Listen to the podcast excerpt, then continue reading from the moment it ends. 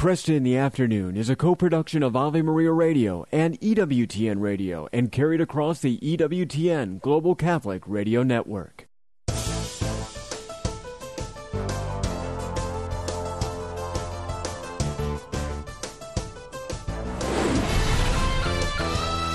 Broadcasting from the studios of Ave Maria Radio in Ann Arbor, Michigan, Al Kresta is ready for conversations of consequence. This is Kresta in the Afternoon. And good afternoon to you. I'm Al Kresta. Glad to be here for another two hours talking about the things that matter most. In the second hour of today's program, we're going to be enjoying a conversation with uh, one of the most uh, trusted names uh, in Detroit media over the last generation, Chuck Gaidica.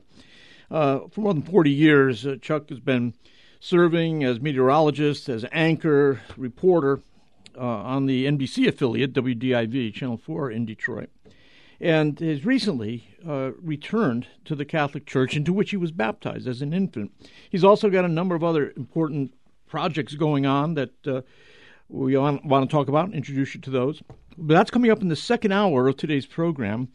We're going to lead off today, though, talking about what's happening in Nicaragua. Daniel Ortega is the dictator of Nicaragua.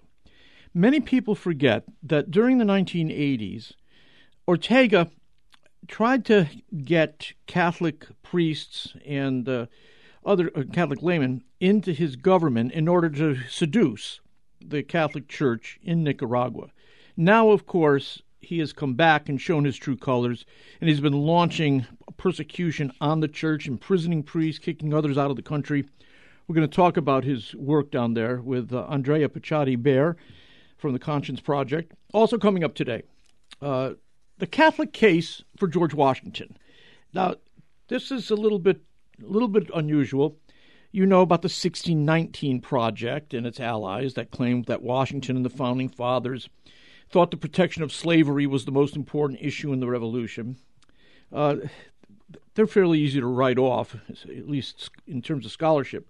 But there's another group that's arisen, and a lot of them Catholics, who criticize Washington and his contemporaries on the grounds that America's problems today can be traced directly back to the form of political liberalism that the founding fathers embraced, basically Lockean uh, liberalism. Jerome Foss is going to be joining us on that. And then we take time with Monsignor Michael Hines to look at the adventure of living in Christ. Discipleship is, in fact, an adventure. And we want to take time to unpack all that's meant by St. Paul's phrase, in Christ. But first, we want the headlines. Thanks, Al, and good afternoon, everyone. This is your Ave Maria Radio News for Wednesday, March 1st. It's the feast of St. David of Wales, and today's news is brought to you by the Ave Maria Family of Funds at AveMariaFunds.com. Daniel Ortega's regime has prohibited holding Stations of the Cross in the streets of Nicaragua this Lent. This comes as Ortega has claimed the church is a mafia organization. Officials arrived at Ash Wednesday Masses last week to inform the faithful of the new rule, claiming it is for security reasons. The regime has cracked down on the church in the last several months, often citing security reasons in bringing charges against priests and bishops. Pope Francis is praying for the victims of a train crash in northern Greece. 36 people were killed and more than 75 were injured when two trains collided about 200 miles north of Athens yesterday. The cause of the crash is unknown. A local station master has been arrested, and two others are being questioned. Americans are out a record breaking $8.8 billion thanks to scams last year. New data from the FTC shows reported fraud losses increased more than 30% in 2022 from the previous year, despite the number of fraud reports decreasing. A new bill to ban TikTok has passed through a key House committee. The legislation has moved through the Republican controlled panel along party lines with no Democratic votes. This comes as the social media company is rolling out new features to help limit the amount of time kids spend on the app. And a megachurch in Texas is following a recent trend and leaving the United Methodist Church. In a statement by the St. Andrew Methodist Church in Plano, the congregation voted by a wide margin to leave the UMC. Data from the UMC website shows that more than 2,000 congregations have disaffiliated from the church since the General Conference upheld the church's ban on LGBTQ clergy and same sex marriages. Conservative congregations that approve the ban have reportedly been leaving because of less conservative congregations that are ignoring the ban. With your AveMariaRadio.net news, this is Bryant Shanley.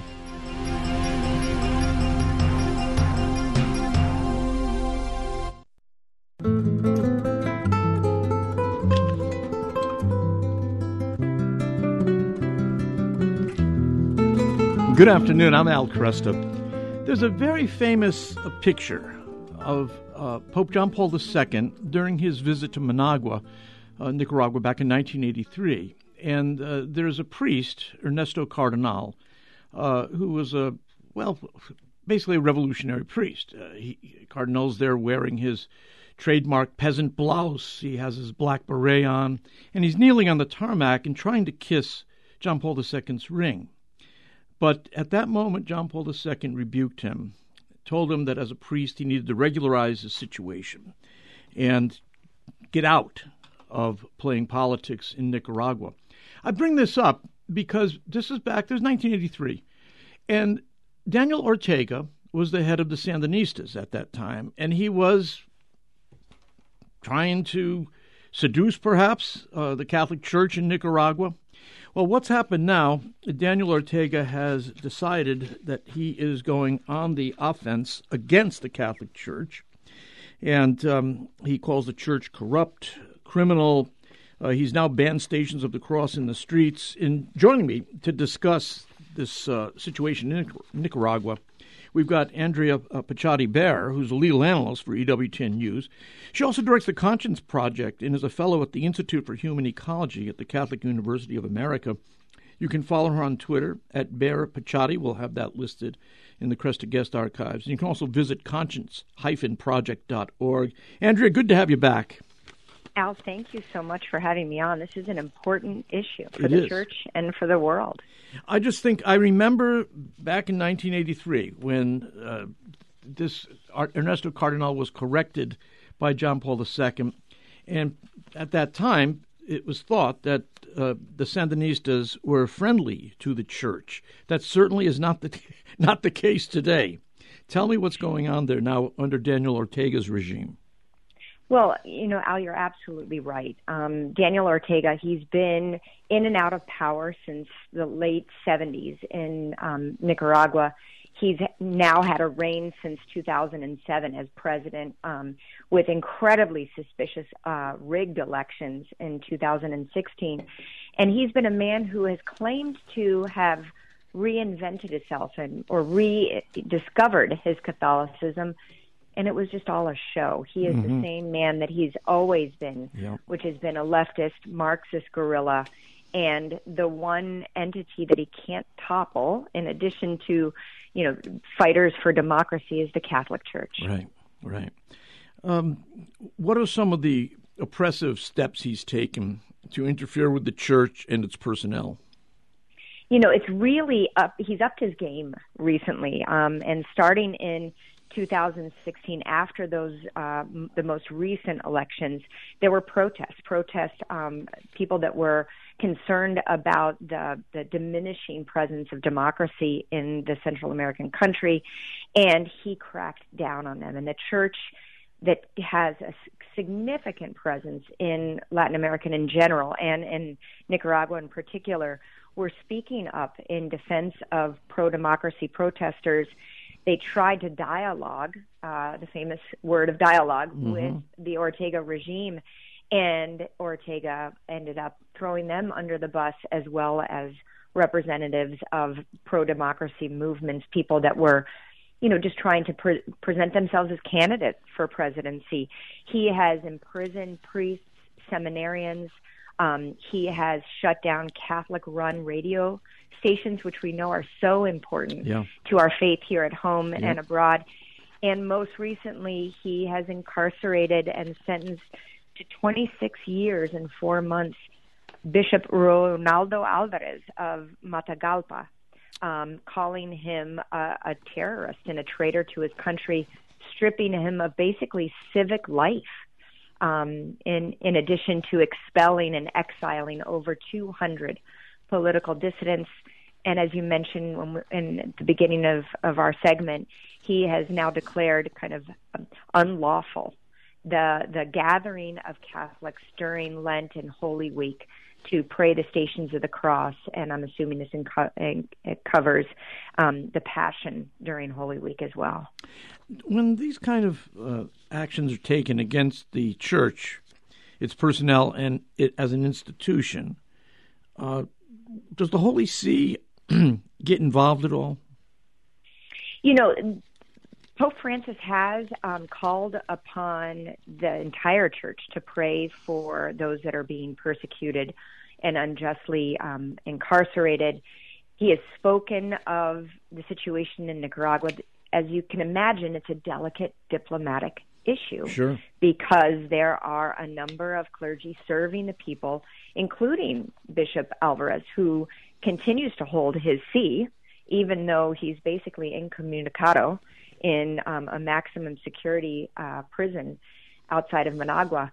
I think that um, the the Vatican is leading, and the world community needs to follow in denouncing not only the religious persecution going on, but the effort to stamp out democracy with a very brutal force in Nicaragua. How? I mean, you know, Ortega's been there a long time. As you said, he's been in and out of power. How does he think this ends? I just, the church isn't going away. He must know that. You know, it's it's an amazing um, blinded blindness that um, authoritarians have, and we can look just at recent history in our own lives when we've seen dictators um, brazenly wield authority. We can see it now in mm-hmm. Venezuela, in Cuba, China, um, and and Russia, and and there is this kind of um, haughty arrogance yeah. that seems to be missing from um, their leadership and is so foreign to anyone of faith, where we're grounded in humility, humility yeah. before God. Um, I do think that it's important that we notice that here in the United States, we're feeling the impact, not only the grave offense against human rights, but many Nicaraguans are fleeing their home countries mm. because it, they're unable to live peacefully there, and they're coming to our country, burdening already a difficult situation, immigration situation. And so it's in our interest that our neighbors to the yeah. south have stable governments in a place where freedom and especially freedom of, of belief mm-hmm. are protected um, and, and able to be enjoyed. Yeah, certainly. You know, I, I think about the, these autocratic leaders, these dictators, um, and they they have to know that in the end the church is still going to be there. It's been two thousand years. It's something like what, what, Satan must be thinking. I mean, he he hmm. has to know that in the end he loses, and yet he goes at it. That's what Ortega reminds me of, almost a Luciferian rage against uh, against God, and in this case against the church.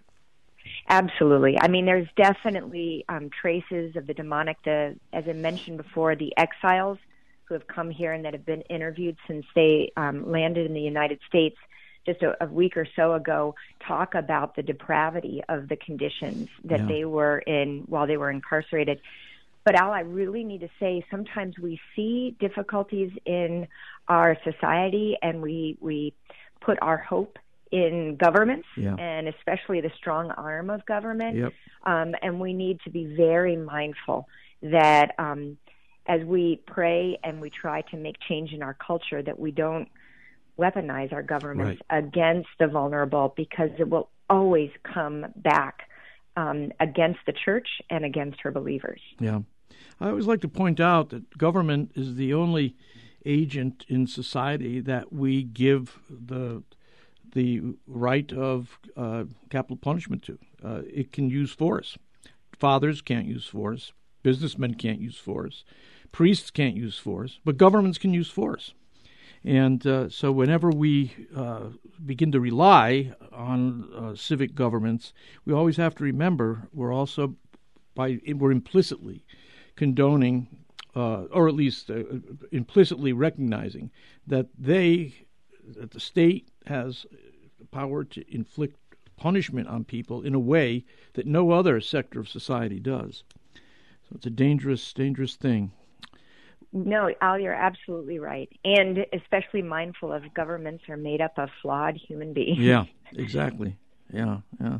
So, uh, at at the moment, then, do can Catholics still gather for mass in Nicaragua? So there hasn't been restrictions yet on the right to worship, but I wouldn't be surprised if Ortega claims um, public peace and stability as a reason to shut down, especially yeah. during these important times. And we know the enemy in general, Satan, cannot stand worship, right. especially uh, at this time of Lent in preparation for. Um, you know, the sacrifice on the cross and commemorating uh, on Good Friday and all throughout the Easter Triduum. So this, this, banning of the Stations of the Cross, what's is there a rationale given for it? You know, I lived out in South America for over a decade in, in the beautiful country of Colombia, mm-hmm. and there is um, a wonderful communal expression during Holy Week, especially, but also, you know, prior to Holy Week, of taking to the streets, kind of like, you know, when we do Eucharistic processions here in the U.S. And, and that the stations of the cross, whether they be live stations of the cross or just communal, are very important parts of bringing a community together. Yeah. Um, dictators can't stand people coming together. They want to control people, isolate, divide. And so these cultural traditions that bring people together are an incredible threat to someone like Ortega. Yeah. You mentioned earlier uh, uh, Nicaraguans fleeing their country, looking for asylum in the United States. Obviously, our immigration uh, status right now, the way we're treating it, it makes it difficult for them to get asylum here, doesn't it? You know, there has been, and I know that Venezuela has had some um, lessening of rules because of the Maduro presidency. Mm-hmm. And I, you know, I, I, I'm sorry to say that I'm not quite sure what the status is for Nicaragua. I know that the political um, exiles, uh, formerly political prisoners that were sent, were given two years to be able to prepare their applications for um, asylum, mm-hmm. which is huge. But again, um, anyone that's lived out of their homeland knows that what you really want to do is return home. Yeah. And it's not a solution. It was a diplomatic measure that, that deserves some applause, but the solution is that they can return back home yeah. to their families and to their country. Andrea, thank you so much. Uh, wonderful talking with you again, and we'll stay in touch. Thanks so much, Al. Andrea Picciotti Bayer is legal analyst for EWTN News and directs the Conscience Project. I'm Al Kresta.